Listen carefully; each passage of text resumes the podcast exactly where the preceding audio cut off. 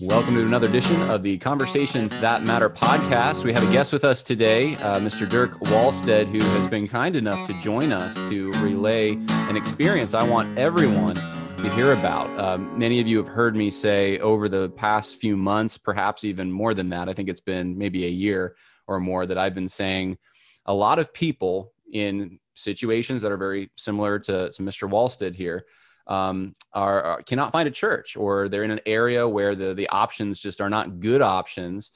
And it seems like a daunting thing to plant a church yourself especially if you didn't have seminary training. Um, it, it, just it, there, there's a lot of things that a lot of hurdles that we're supposed to go through before doing that or, or so uh, we're told or, or, so many of us think. And so um, here, here's the here's the unique thing. Here's the story that, that we're going to be going over today. Uh, Dirk Wallstead has uh, been in this situation very similar to many of you, and uh, he has decided to take this step of faith and plant a church. And I think it's an inspiring story. Uh, you can find more about it in print form by going to the link in the info section at discerningchristians.com slash blog. Um, but I'm going to let uh, Mr. Wallstead tell the story in his own words. So thank you for joining me, uh, Dirk. I appreciate it. Yeah, thanks. Thanks for having me on.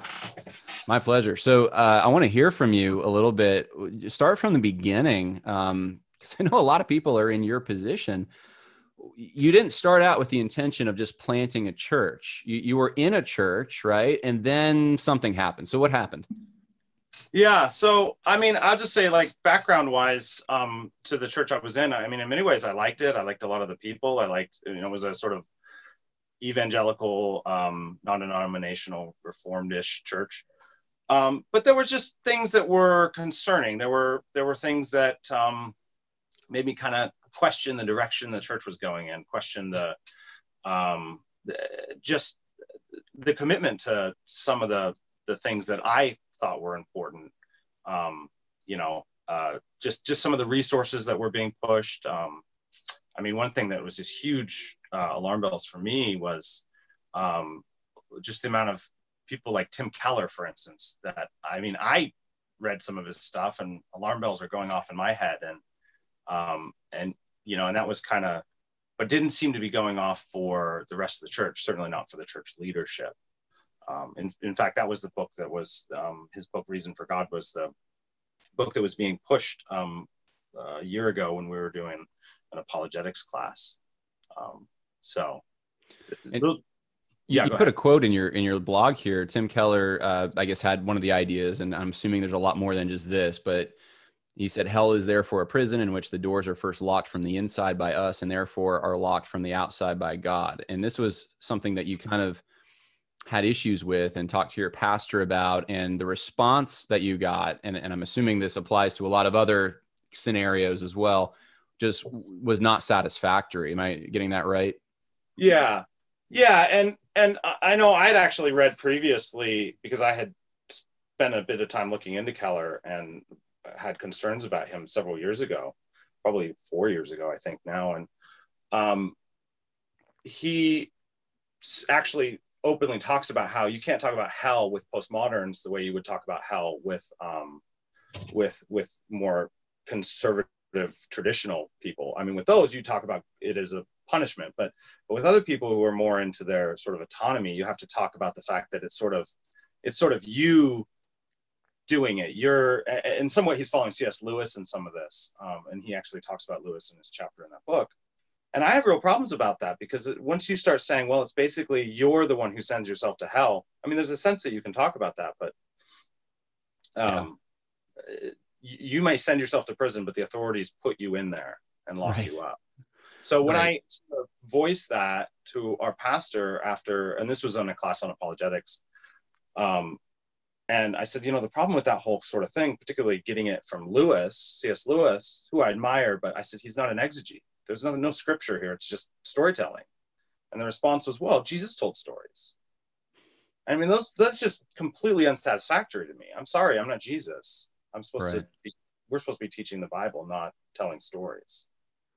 So. Right, right. And, and, and, stories teach a lesson, and you can tell stories to, you know, as Jesus did with parables, to lay aside something that's understandable in the in, in the temporal realm that makes sense of things in the eternal realm. But that's that's sort of a categorical error there. That you know, if someone's telling a story and it's just false, it doesn't relay the truth. I mean, we'd never say that you know a criminal sent himself to jail. You know, uh, it, it's it's the judge, it's the police, it's uh, you know the justice, criminal justice system. Um, but somehow we switch, and and and I've heard this same line before, and we start softening hell for unbelievers. We're we're playing around with doctrine, and I think you you were right to have a red flag go up. Um, I, I want people to understand something here as we we go through kind of your story too. And you did not just kind of willy nilly. I don't like something I heard, and I'm gonna just leave the church. There's a lot of people that do that um, but it, it, it sounds to me like from from your experience though that there was you tried you tried to go through the proper channels um, to to you know make your concerns known, and it was just over and over you you were getting kind of failures of leadership and unsatisfactory answers, and it just became a place you didn't want you know to have your family under that authority. Uh, is, is, that yeah. correct? Yeah, I think, and that's how it, you know like I'm sure the leadership there would want to say, well, you didn't come and have some big like sit down meeting, but I think most people would acknowledge how this goes. You know, you go to your pastor after an event or after Sunday service or special class or whatever, and say, hey, I, you know, and you start interacting with them and you get very rebuffed. And and that happens over and over where you're sort of like I, you just sort of lose start losing all losing trust in the leadership. You start losing trust in the direction that they're going. You know, you bring something up and it's sort of like, oh, well, you know, that's just, you know, one point I was told, well, that's just because you're a Baptist fundamentalist and can't get out of your own echo chamber. And, you know, and I, and I think even in the context, I was simply saying, I, I, I just was sort of thought that two of the pastors, their reading lists, it just seems some, some stuff that I was kind of, eh, I don't know. I was like, wow, I, I'm not, definitely reading different books than you and that's the kind of answer i got. And so yeah. it's like well uh, almost seems threatened to to have somebody who who reads and thinks different if you will. why don't you tell us a little bit about their reaction? Um, and this isn't to bash anyone it's just to relate to so many people out there going through similar scenarios. Covid lockdowns and then the social justice movement this past year. Were, were those issues brought up? Did those kind of push you over the edge to to yeah. leave yeah. So, I mean, the concerns that I had were concerns very much in the back of my mind. Um, there was some concerns about liberalism and whatnot, but those were very much in the back of my mind. I mean, I wasn't planning on leaving or whatever. Um, and then 2020 happened, is you know, um, and like we were told specifically, the church was like, okay, you know, we're not really sure what's going on here, but we're going to close down every other program but Sunday, but we're not closing Sunday down and I was like, oh, good, okay, you know, like because they said, hey, this is sacred, we're we're going to continue to meet, and then three days later, they were like, oh, church is just closed, and they didn't give any answer. They didn't say why or or what the what the um, thought process was. Which I mean, just on that, it's very unsatisfactory. Not only that, and in a way, I mean, Sunday worship is a unique thing for Christians, but in a way, one of the things that was more upsetting to me is they actually said that all small groups were not allowed to meet either. They had to be online. And and at some point, that's where I, as an um, a, a, as a man, as the head of my family, that becomes very inappropriate because because now you're telling me you're treating me like a child. I don't get to make that decision of whether I meet with other Christians. There was two different Christian men who expressed to me that they they were concerned they could actually be uh, even disciplined if they met you know, because it's like, well, uh, you know, the elders explicitly said you're not to meet. We're, we're, we're to do everything online. And yet several, several men I knew, like my small group leader was very upset by a lot of this. And, and several times voiced the concern that he felt like we should meet, but he wasn't sure if that would, you know, be a violation of what they had said. And, and those sort of things just seem to be more, in my opinion, at that point about not wanting to get sued or something or get in trouble with the government than it is about um, than, than it is about protecting people. Because you, I mean, you, you should be able to let grown adults make those own, their own decisions, and it, it, that's not even in the church building. That would be in their own homes. Yeah, it's outside the purview of, of what an elder would be responsible right. for necessarily um, if, if, some group of Christians want to get together. And I, you know, that's funny that you you bring that up because that exact scenario, I, I've gotten so many messages about that exact thing. Like, what do I do, John, when an elder specifically says I can't come into church unless I have a mask on, or I cannot, in the, the scenario you just said, I cannot meet with um, my own friends who are Christians to worship God because it's a violation of they're imposing their authority and saying, you know, uh, whether they're justifying it by Romans 13 or you're going to be a bad witness, supposedly, or it's not loving your neighbor, all bogus reasons. But in my opinion, um, but but that kind of heavy-handed approach, um, I think you you you you spelled it out the way that, well. That's the way that I've heard a lot of people describe it. They feel like they're not adults, like they can't make their own risk assessment choices uh, and, and, for something good to, to worship the Lord. Um, so, so this kind of this bothered you. What about social justice? Was was uh, after the George Floyd thing? Um, yeah. so, away. and I think it's it's important to point out as well because of the events that were going on that I live in Washington State, um, south of Seattle. So after the death of George Floyd, um, you know, we had massive riots in Seattle and there was a section of Seattle that um, was actually taken over by I don't know how many people in other parts of the country were following this, but what was known both uh, both by conservatives and liberals were referring to him as a warlord yeah. who had taken over a part of they they they claimed it as an autonomous new Chaz, nation. Yeah, yeah. Uh, so so we had that event happening, and um, uh, the church we were attending is actually not in the town we live in. It's about 40 minutes away, but but um, it's most of the population of the church work for the the Navy. There's a Navy uh, shipyard there, and so most of the people, blue collar people, they work work for the shipyard um, or the naval base. And so when we have all this going on, people are concerned. Our governor won't do anything. He won't send in any sort of help. Um, I mean, there's literally a part of our our biggest uh, city um, taken over and apparently is no longer part of the U.S. And people were were being assaulted there and all the rest. And my church decided to address they didn't ever address they never like gave a sermon talking about how christians should view death or disease or sickness or anything like that. They didn't address any of the stuff going on in seattle. But what they did do is do a sermon on um, um, on racism. And and i'll say it was a you know whatever you think about george floyd we have a major racism problem in america. And that was a direct quote. Um, which I, I think right there you're begging the question. Yeah. because that's the very question that's that's up for grabs i think.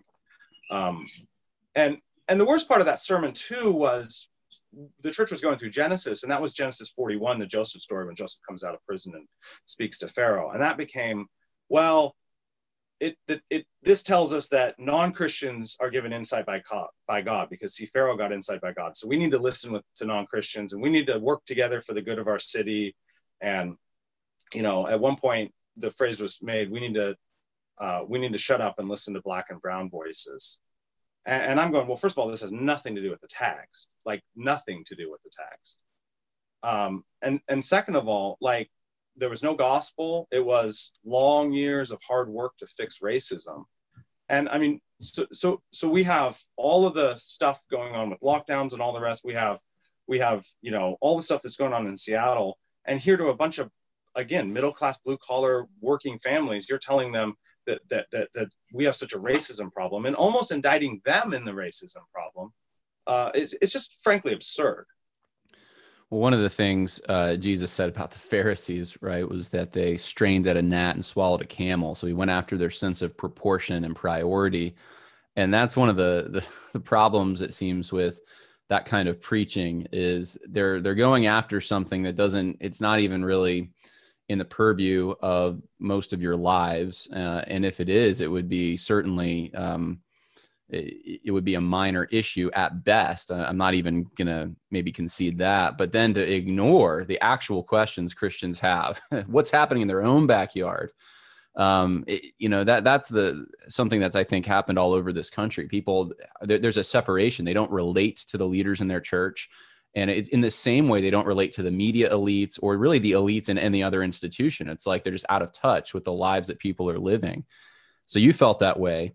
Um, i mean I, am assuming that, that, there were ongoing conversations. When when was the time though that you just said you know what? That's it. I, I need to get out of here and either find a church or plant a church well yeah i i had been asked um, when the church was still shut down, I had been asked by my small group leader, an older gentleman that I'm good friends with. He didn't feel like he could articulate what was going on, and and you know his wife was really concerned that she thought this is so serious, everybody's going to die because I mean look at look at all the people she trusts, the way they're they're acting, right? So she was afraid, you know, her family or whatever her kids or grandkids are going to die. And my friend was more concerned that you know he couldn't believe this was happening um, so he pushed me several times to write a letter, and he said, "You, I can't explain it, but you could explain it to the elders, like that, that just what's going on, and that you know this is wrong." And I and I tried to tell him, like, I mean, I don't, I don't think, like, I don't think you quite know what you're asking. Um, but I did eventually end up writing a letter, and you know, and I talked about a bunch of stuff in that letter, um, uh, issues that I had. But ultimately, my biggest issue was I said, you know, like a, my concern, the thing that keeps me up at night, is that my children and grandchildren will not be able to worship freely.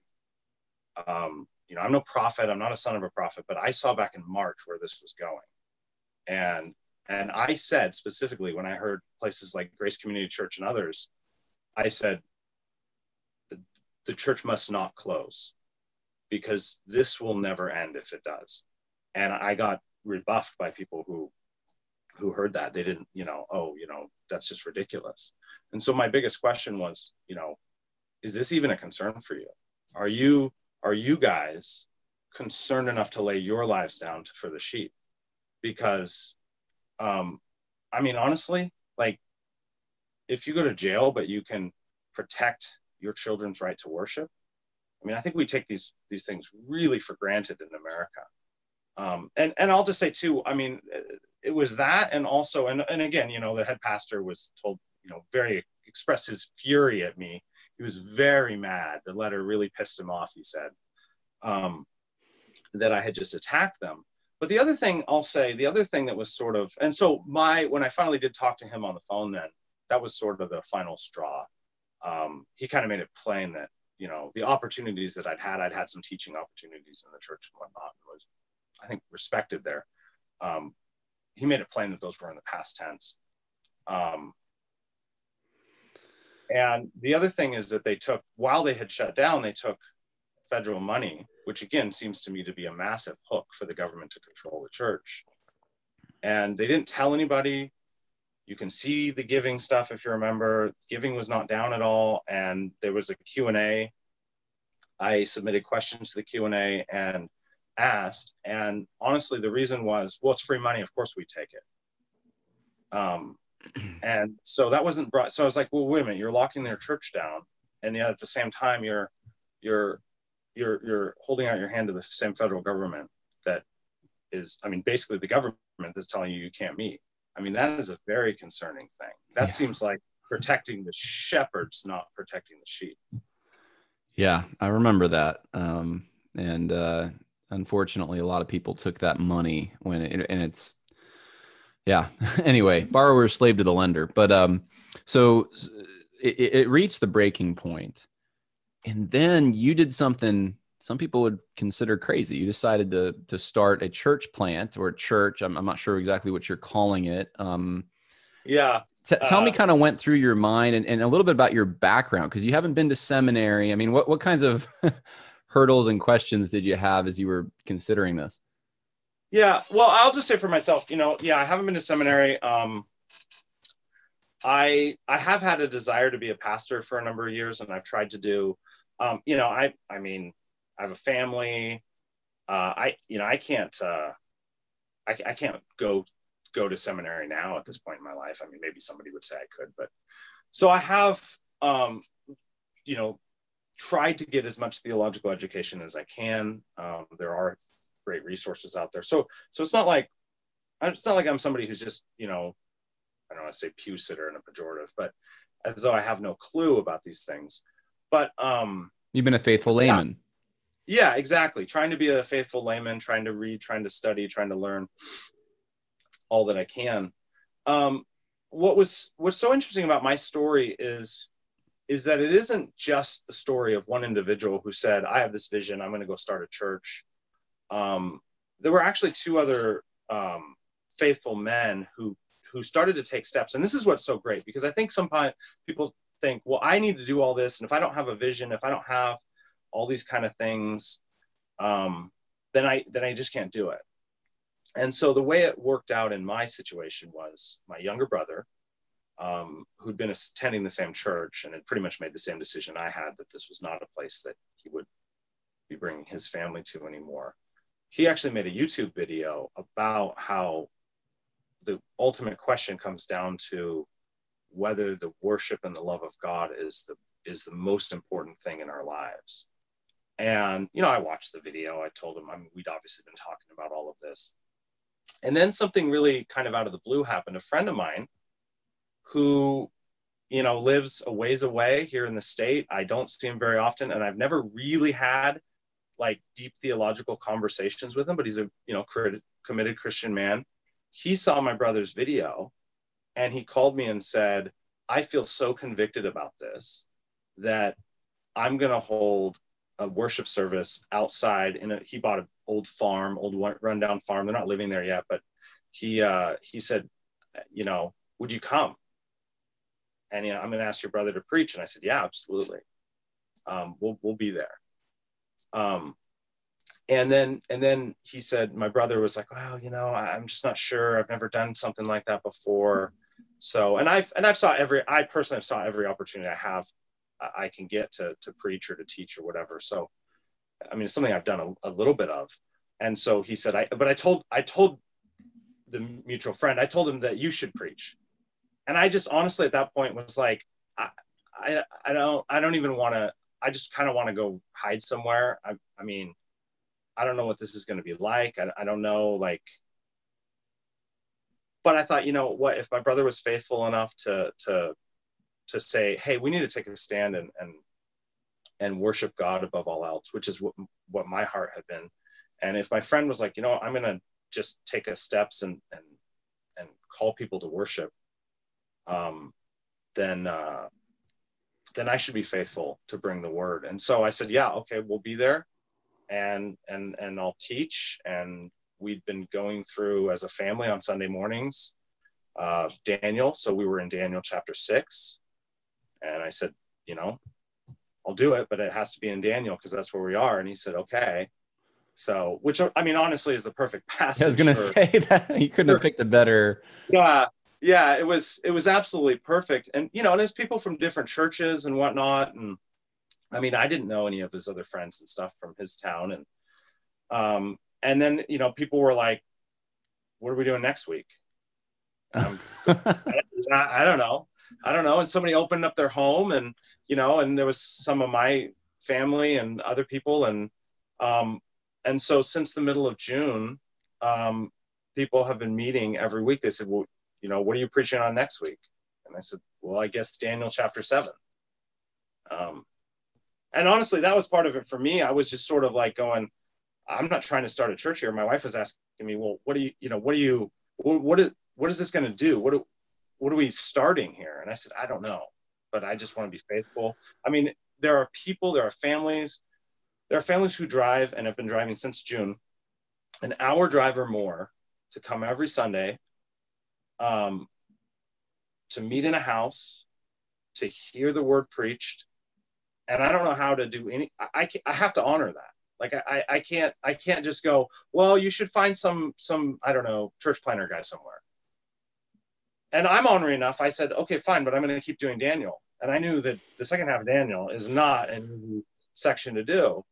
And I kind of thought in the back of my mind, probably nobody's gonna want to hear this. I'm I mean, I'm not gonna want to preach this. This is this is hard sledding. Right. And that second week, there was a family, another family that was invited. She told me later, she said, I, when you said turn to Daniel, I was like, oh no.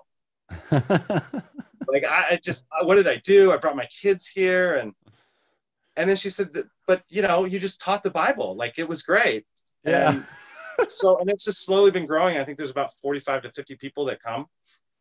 Wow. Um, well, that's a church. that's a church. Yeah. Yeah. And most of the people, you know, I, I didn't know them before um, you know, I didn't know them that before the, all this this last year before June. So, and it's just slowly kind of grown and So you've sensed the Lord's leading in this with through circumstance and and uh, I mean it's so organic the way that this all happened where you weren't really planning it but it just kind of the pieces fit together and and, and all at the same time when they needed to. yeah yeah. And like i said it's been my heart to to be involved in pastoral ministry. Not you know i've, I've some of the full-time bivocation i don't really care. I just i have Yeah. a passion to teach the word of god. And and so at this point like like i said i can't turn my back on people. I can't um you know What, what's your week look like, if you don't mind me asking, just for people who might be considering, hey, maybe I should do what what Dirk is doing. You work full time, you have a family, right? So where, wh- how do you run a church, or how how do you preach and and do these kinds of things? yeah so um yeah i i have seven children so uh, my week is very busy Um, and, and we have a small, um, we have some acreage. We have a small farm. I, one of my passions, I love growing my own food and doing that. So yeah, no, life is crazy. But um, my week looks like um, I, I try to get into the text fairly early in the week. Um, in the evening, you know, I I've got um, we do devotionals and stuff a couple different nights a week. We do some study stuff as a family. So after the kids go to bed, I get I can get two or three hours in a couple nights a week. Um, just to get some initial work done. I, uh, well, we finished Daniel and then we went through the book of Philippians. We just finished that actually. So it was, you know, verse by verse, section by section through Philippians. So at least in that case, you know exactly where you're going to be next week. Um, but um, I've also tried to uh, provide some other other ways to give a little theological um, help. There's people coming from all sorts of different backgrounds, so I made a commitment to try to write an article every month that can kind of tackle a different subject or whatever. And so That's awesome. Trying to work on that. So if I can get, you know, two, three nights a week, I can get a couple hours in. I'm, I'm kind of a night owl, so I can get some time in. And then Saturday is my main prep day. And um, so, you know, I'm probably putting in a good 12 hours. Um, Wow. on, Wow. the wonderful thing about doing it Saturday is that it has to be done by Sunday. So, um, uh, you the know, hard deadline. Yeah. yeah so you're you know you're climbing the mountain and then sunday morning preach and i feel um kind of exhausted try to get something done a, do something with my family or whatever on sunday afternoon. And i i i honestly you know it's like i'll i guess i'll sleep when i'm dead but um i i love it. And um i i am so glad that all of this happened. Um i think that when people talk about burnout I think a huge part of it is because they're not sure what they're doing matters. It feels like I'm just treading water, Hmm. but I am seeing the people who are coming. And, you know, it's so funny. So many Christian leaders want to deal with all these big questions that are being asked, you know, whatever in the news, social media, whatever. The questions that Christian families, Christian individuals are asking are, about how to be a better parent. How do I understand how the New Testament fits to the Old Testament? You know, how do I talk to my friend who wants to become part of BLM and Christianize it? Like those are the questions I got last Sunday. Yeah, they're So- practical. yeah. Yeah, they're practical and they're basic theology. And I think that's the thing. Like sometimes we, um, it's funny. Earlier you mentioned um, the whole the whole thing about um, I can bigger, you know, the picking out gnats. You just talked about picking out gnats. Oh yeah. I don't know if you've ever read C.S. Lewis has an essay called "Fern Seed and Elephants," which he talks about that. There, it's about, I have no. theological criticism, and one of the things he says in there is that he says that the that for shepherds, he's giving to an address of um, English uh, uh, Church of England churchmen, and he says in 1959, and he says that he says that the the study of for shepherds is supposed to be the study of sheep but and only incidentally other shepherds. But he's making the point that the problem is that shepherds spend all their time studying other shepherds Right. instead of studying the sheep. Right. Now, obviously, as Christians, it's a little different because we're supposed to be following the good shepherd. But I think that there's way too much of that. How am I going to look in the eyes of all the people that matter? But Mhm. honestly, for me, all the people that matter are the people who I'm preaching to. Amen. and those are moms and dads and kids and they have just regular world problems they are not honestly all worked up about I don't know, whatever. Uh, one, one, a couple of the men came to me several weeks ago, and they weren't doing this as a rebuke. It was just kind of afterward conversation. But, but one of them said, you know, I don't come to church to hear about the latest news headline. Right. Another one, I'm so tired of hearing the five-letter word. You know, Corona, like, or COVID, or uh, COVID, yeah. I guess. And he was just like, I just, I, do not want to come to church and hear about that. I want to come and hear the timeless truths of the Word of God. And it like like i said we went through philippians. Um, it's so intensely practical. And it deals with honestly a lot of things that people are dealing with right now but it does it in a timeless way instead of the the headlines kind of grabbing way that a lot of people want to I, I think we're motivated too much by what the world's doing instead of what you know. Let me you know a few observations from from what you just said. And, and by the way amen. And and i i love to hear this. Uh, i think it's very inspiring for everyone who's listening. Um number one one of the reasons i mean the, the main reason to be in a church right is to use your spiritual gifts to be ministered to. Uh, that's the, the analogy of the body in first corinthians 12 and um, it sounds like you were kind of hindered in that at the church you were going to before. You you had reached a point where you weren't going to be able to become an elder, which was your desire, and exercise the spiritual gifts you have. And so that that's one of the barometers I think and it's a really major one that people should be looking at when they're evaluating whether they should stay at a church or um, start a church, go to another church. Where where can you invest the gifts that the Holy Spirit has given you? uh, to build up the body. And that, that was just one of the things I, I noticed that you were talking about. Um, the, the other thing is, is how this kind of all came together. It wasn't you necessarily um, just going out on your own as a lone ranger and in a huff because you were angry. It was more out of necessity. And there was a confirmation that took place with people around you being blessed by it uh, show you know showing that you actually do have these gifts because because it's it's ministering to them um and you you i mean you were telling me before we started recording you don't have an official name yet. Uh i mean there's probably a lot of things you don't have that most churches you know I, I, mean i've been through like nam church planting classes and stuff and it, i mean it's all it's so strategic. I mean don't ever go to one of those things by the way. If you ever have an offer to go to like a nam church planting seminar please don't do it.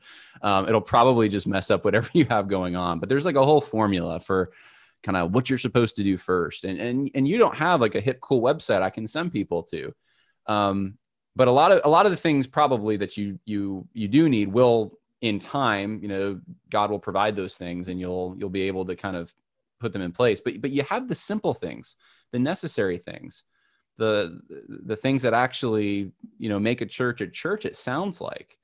The fundamentals I'm saying are, are there, and you're getting back to kind of like the basics of just worshiping Christ. And and and final observation here with everything you just said, and I, I'd like to get your reaction to this. So it seems to me that the deck is being reshuffled because of all this that it's not so much whether or not someone is maybe even a Presbyterian or a Baptist or a Methodist. It, it's people are coming together. True Christians are being kind of like separated from uh, either false Christians or compromised churches, etc.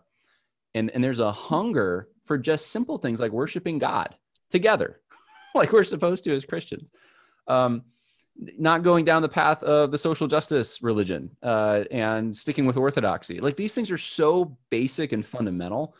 Uh, you know, what does the Bible say about justice? What does the Bible say about salvation? You know, what does the Bible say about guilt and forgiveness? And like it's it's transcending denominations it seems like so i want to ask you you know what do you think about that do you have people coming from you said you have people driving for hours are, are they coming from all sorts of backgrounds because they just hunger for that pure milk yeah, yeah, absolutely. Um, you know, that's the thing. Yeah, there's um, there's people from all sorts of different backgrounds. It's something I I wanted to be um, sensitive to because I think sometimes you know you get in a particular context. You know, I'm very much would identify as Reformed, um, Reformed Baptist probably be the best descriptor.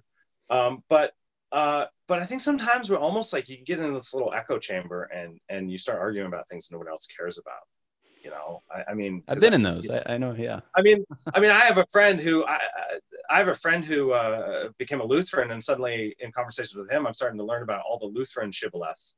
You know, and I started listening to podcasts by Lutherans and stuff, and I was like, man, it sounds exactly like the Reformed or the Presbyterian, or whatever shibboleths. And some of that, like, I don't want to say those things don't matter because I think they they do matter. There's a they, they can help shape the direction you're you know you're going in. You make certain observations or whatever. But but I think like the you need to have the core things right. And the the core things like I'm absolutely committed to expositional preaching. And if I'm going to be in any way in leadership, there's going to be a text and the sermon is going to be out of that text. And the main point of the sermon is going to be the main point from that text. Mm-hmm. every week i will die on that hill. Um, amen. that doesn't mean you can't do something topical. We're doing a slightly topical kind of a, a quick kind of overview of the biblical story from creation to christ to consummation in seven weeks.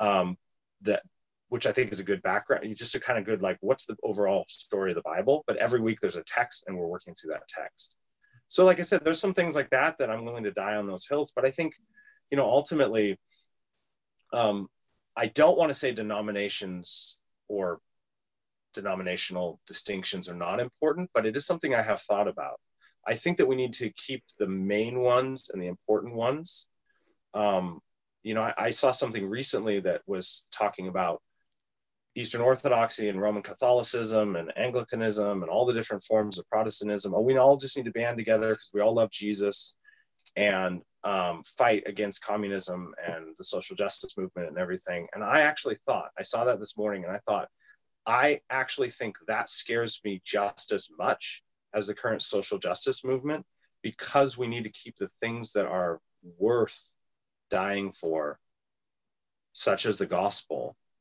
at the forefront of what we're doing and maybe argue a little less about baptism, if you will. Sure. Yeah. And I, and I wasn't suggesting an ecumenical no, move. No, no, no. And, and um, I actually, I know you're not, John. I just, I just think that that's where, um, I think, I think being clear to people, like, yeah, like, um, you know, a, an Arminian and a and a and a Calvinist are brothers. Um, sure but somebody who's a committed Roman Catholic isn't, and why is that? And being able to articulate that. And, yeah. and I do think, I do think like, I do think there's a lot of Christians who are not looking for a particular denomination. They're looking for a solid church where they're hearing the Bible. Exactly. Yes. That that's kind of you know just at a little tangent here. I mean, you have the the beard. You're you're you're a Calvinist. I'm I'm, a, I'm assuming. I'm joking, but like, did you did you go through the whole kind of the the steps, the the cage stage, and then kind of I don't know, like the the young restless reformed kind of thing back in the day? Like was that you or i'm just curious if you're no i didn't i didn't and it's okay. interesting to observe that and i'll tell you why i didn't. Because i grew up in a calvinist home in a sea of arminians. Like my dad my parents were the only only calvinists in any of the churches we went to growing up. And so i think he probably went through some of those stages and i've ah. observed that people who grow up people who grow up in those in those contexts don't tend to do that like I don't think that if right. you grew up in a farm home, you tend to do that. But um, yeah, and I think all cage stage is because I've seen it with other things, other other um, doctrinal beliefs. I think all cage stage really is is you think that this is the end all be all of right, theology. Right, right. And as much as I I am reformed, I'm just trying to be consistent across all of my my theology. I mean, I honestly I have put a major emphasis in my own study in the early church um, you know, I, hmm. I honestly think that people don't spend enough time on doctrine of God, doctrine of Christ. Um, Christology is woefully taught in our churches, and I, I would guess half of the seminarians who come out are very sketchy on a lot of details, and and yet can tell you exactly why they're a Baptist or a Presbyterian. Right. And so I do. I, yeah. I, I would rather focus on those kind of things. And yeah, but, I hear you. But that's but I would just say like that's where um that's why I didn't go through the whole cage stage thing. You know, I mean, I and I and the whole restless and reformed. I don't I don't really know. I'm, you know, I I watched the implosion of Mark Driscoll from afar, but um, well, and I will say that well, actually you were you were a lot closer than I was actually, and most people because of where you live. Uh, yeah.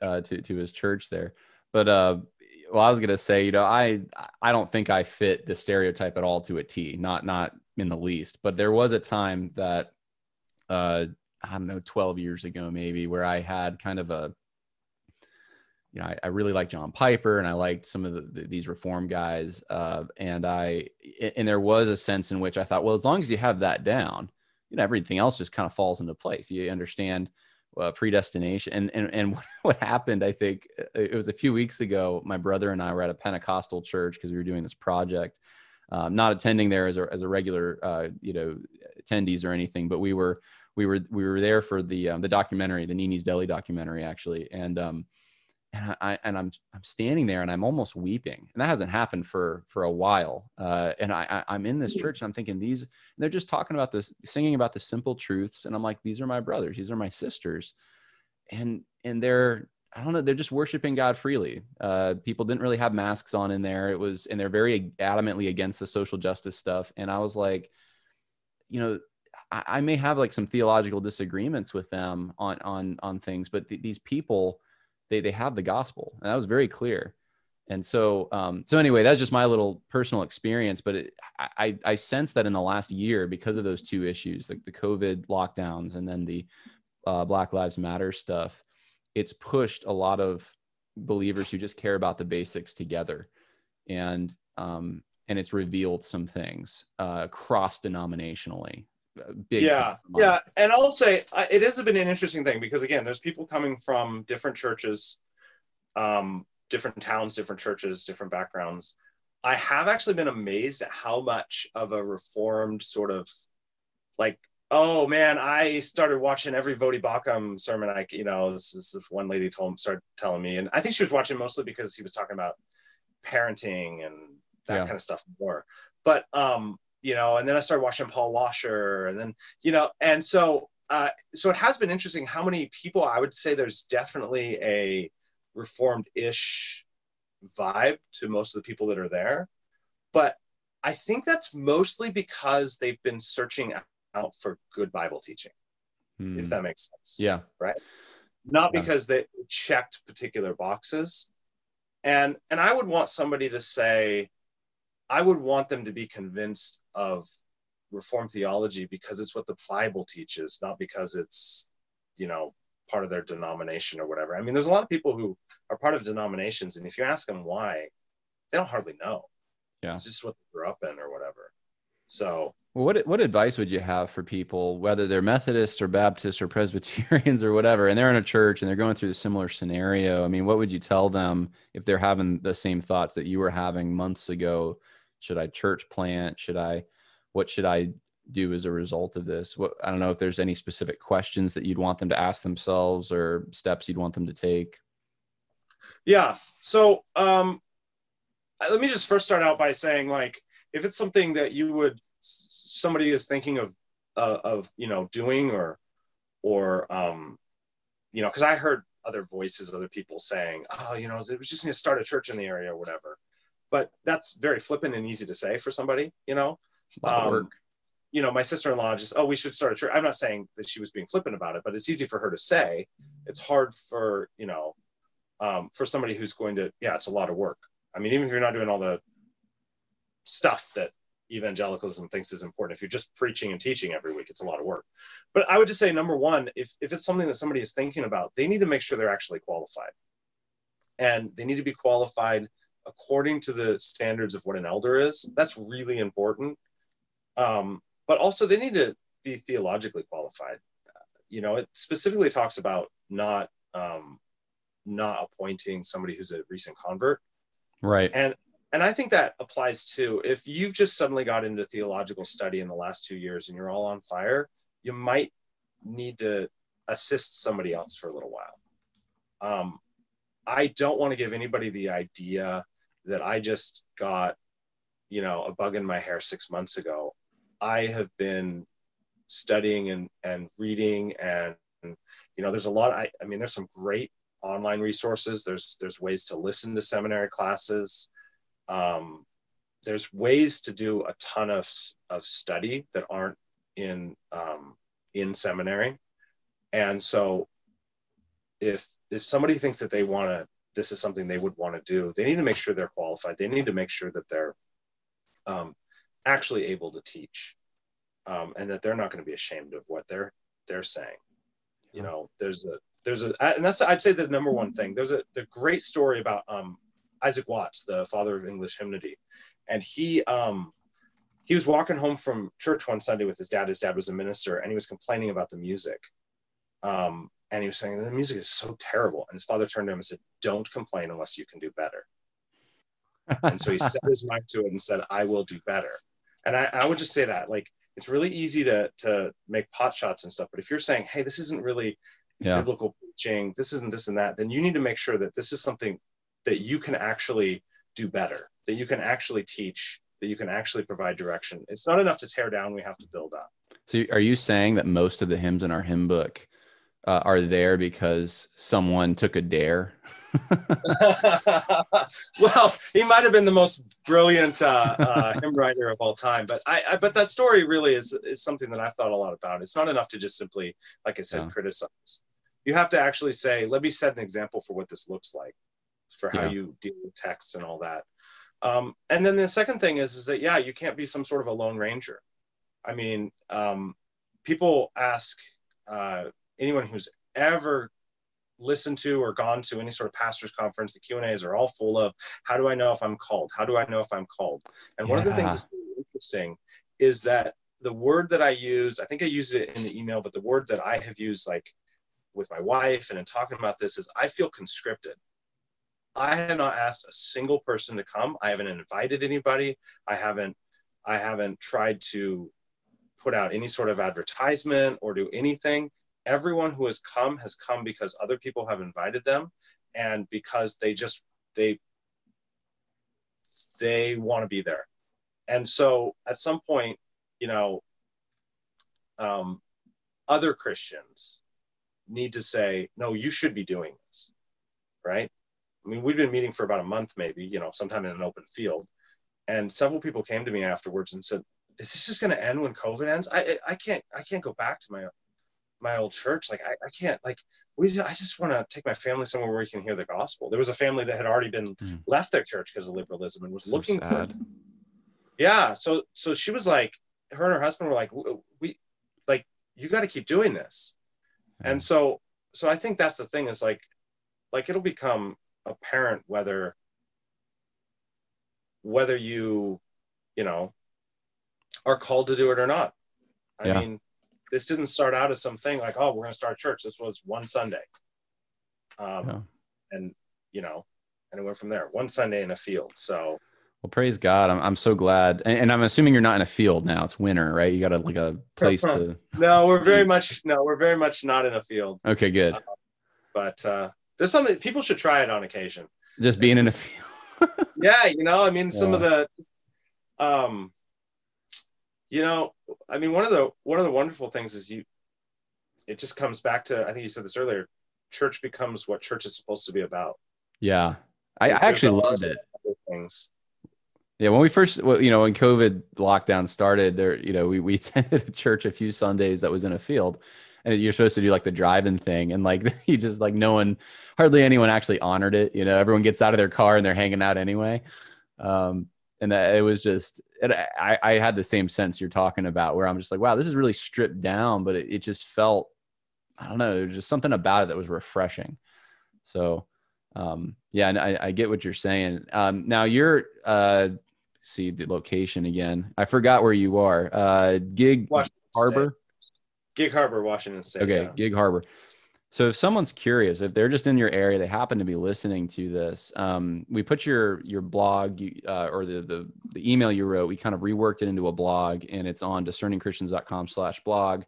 Um, you put your email there for people to communicate with you. Any anywhere else you want to send people if they're interested in in helping out with the ministry or, or attending? Yeah, yeah. So we don't have a website. Gosh, we don't even have a name yet. So I can't do any of those fancy things. Um, the church at Gig Harbor will be a New Testament about this. yeah, that's right. Um, I personally, if they want to contact me, I'm um, I can give my email and and I actually just got on Gab about a week ago. Um, so what's your Gab uh, your Gab name or screen name, whatever just, they. Uh, Dirk Wallstead. It's just at Dirk Wallstead. Yeah. Okay. All right. Well, that is your name, so I guess There that's appropriate. um, so so I'll, I'll put that in the info section as well. If you're on Gab, uh, you can go follow uh, Dirk Wallstead on Gab. You can uh, email him. Um, we'll put that in the info section. And uh, you know, how can we be praying for you as you're continuing forward? Uh, Yeah. Um, I mean, you know, I'd say one of the biggest things that the biggest hurdles that the church has, you know, probably in the next number of months is just um, more defining the leadership. Um, Okay. I think that that's that's that's a hard thing because a church is not a leadership of one. There's a plurality of leadership, and and so that's something I've been praying for that um, that the other men that would clearly be called and and and um, as elders that would that would become clear and that would be clear to everyone. Um, you know i don't i don't want to some sort of politics power move but instead people go no these are the these are the men that should be leading this. And um and uh just you know it is a it is a grind. So just pray for um myself and the other people that um continue to be faithful. So. Well, uh, Dirk, I appreciate you um, being willing to take uh, the time you have and give it to us to uh, hopefully inspire some people out there, maybe to follow in a similar step or give them some direction of, of how they can be thinking about this. You know, uh, check check back in with us, uh, please. You know, let us know kind of how things progress, and you know, maybe maybe it'll even turn into you being full time doing this. I don't know, but uh, sounds like the Lord has His hand on you, and in that area, uh, you know, the church is is still the church is still the church, and that's a beautiful thing to me. That believers are still gathering, they're finding ways to do it, um, and uh, and you can you can find out more uh, by going to the Discerning Christians uh, website in the info section. Uh, we have uh, Dirk's blog there, and um, uh, as well, we're in beta testing now, but um, I'm gonna I'll give some instructions at the end of this video for people who who want to get involved with that. So, um, are, are you on it by the way yet, Dirk? Or is, do you have a profile there? Yeah, I don't. I I gotta. I gotta. I looked at it the other day, but no, I, I gotta create a profile still. So Oh, okay, yeah. Well, it's it's real simple. Obviously, if you looked at it, and it'll just basically have a map, and it'll be here you are, you know, and other people who kind of agree with the statement of faith are in the same area. But uh, uh, anyway, yeah, we look forward to that. So uh, God bless, and um, let us know kind of how things progress. all right, we'll do. Thank you. All right. Bye now. Well, as I stated in the video, uh, I would really like to elicit your help. And if you could register at discerningchristians.com, it would really help us out perfect this site. What I'm going to do now is give you a little tour of what we have and then explain how you can help us make this better. So we're in beta testing now. Doesn't mean you can't sign up, though. I'd, I'd really encourage you to do that. Um, if you if you're someone who just says I just want all the kinks worked out first, I want to make sure this is up and running, and then I'll sign up. That's fine. But if you want to help us um, test this thing and get this thing off the ground, I could really use your help. So here's the tour first. Let's let's just go through this. Um, here's the front page, gives you a little information. You can scroll down. We'll have social media and uh, and up and running. I think you can already sign up for email updates. We don't we haven't sent any out yet. Um, here's the important part, though. You're going to want to just make sure you agree with this: the terms and conditions, and then the statement of faith. Here's the statement of faith. It's basic Orthodox Christianity. Uh, if you're, you know, evangelical, charismatic, Bible church, Calvinist, Arminian, whatever, you should be able to sign this statement. Now, here's the thing, though.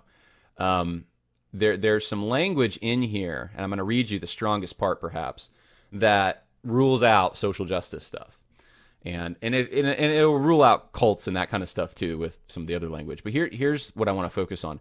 Uh, here's article or or section two, whatever. Um, says I believe in biblical justice and objective truth. Now I'm going to stop. You might think, well, what does that have to do? Why that's not in mo- most statement of faith, uh, faiths that I read. Well, no, it's not. Um, but the reason that this is in there is because this is where we're being attacked: biblical justice and objective truth. Now, uh, how is that related to the gospel? Well, if you get justice wrong, I mean, God, Christ died to satisfy God's justice.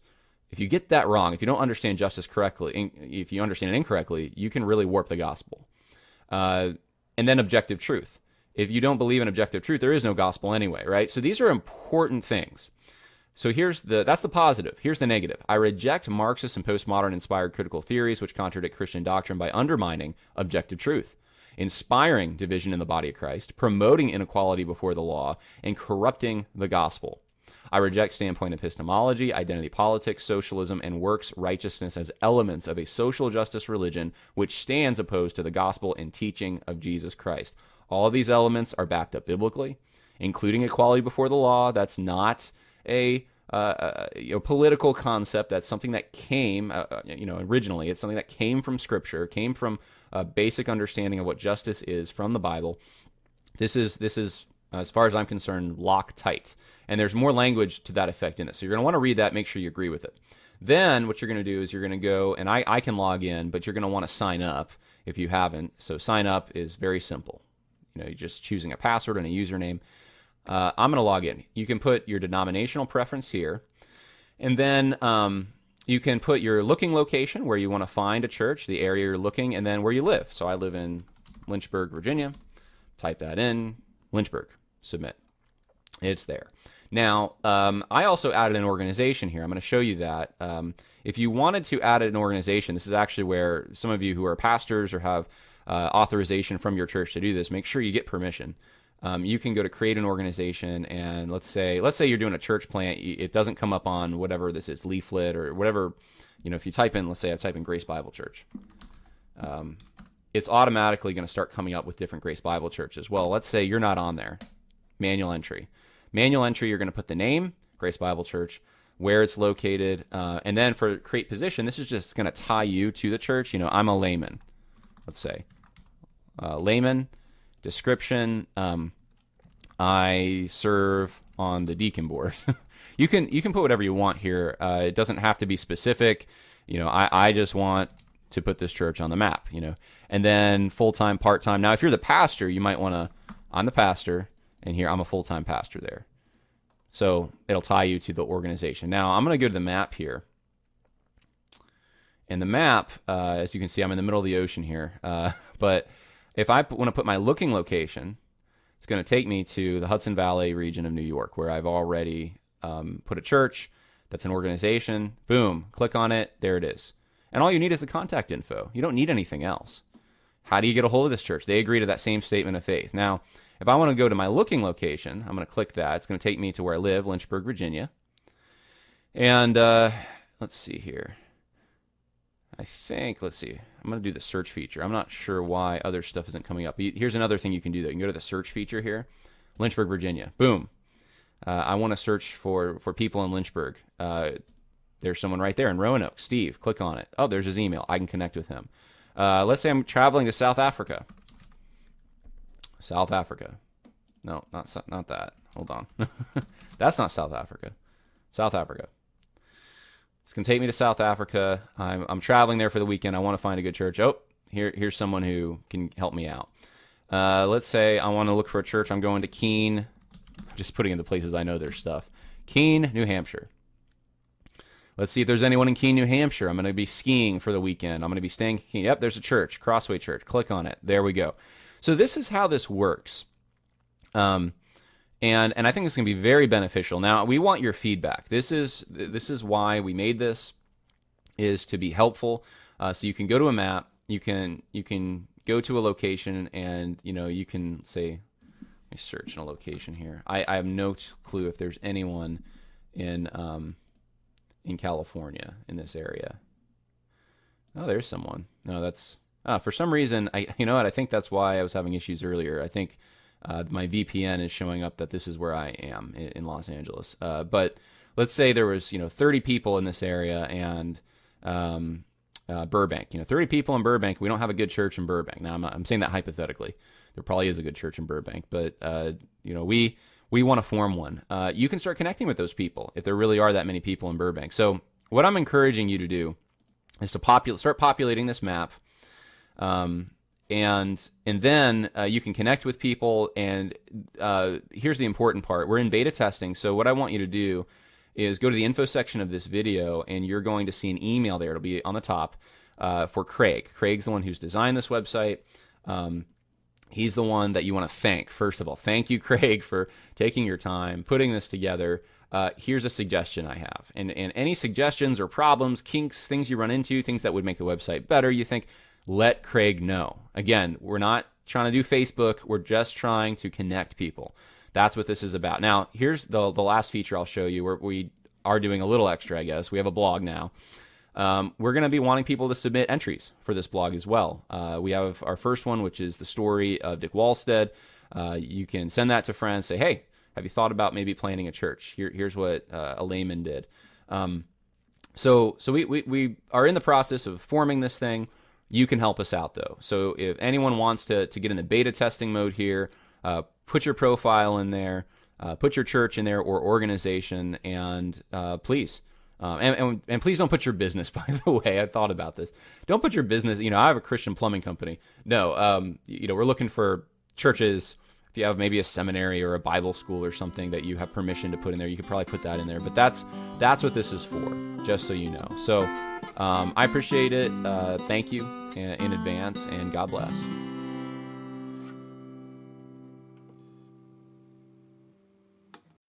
When you need mealtime inspiration, it's worth shopping Kroger, where you'll find over 30,000 mouthwatering choices that excite your inner foodie. And no matter what tasty choice you make, you'll enjoy our everyday low prices, plus extra ways to save, like digital coupons worth over $600 each week. You can also save up to $1 off per gallon at the pump with fuel points. More savings and more inspiring flavors make shopping Kroger worth it every time. Kroger, fresh for everyone. Fuel restrictions apply.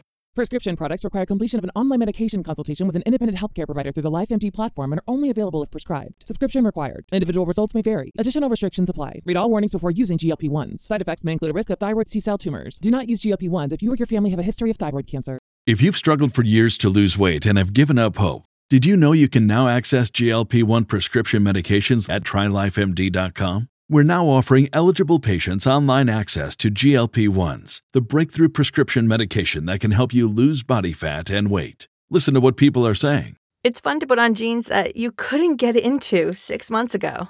Every morning, I look forward to getting on the scale. For anybody who's struggling with their weight, it's a godsend.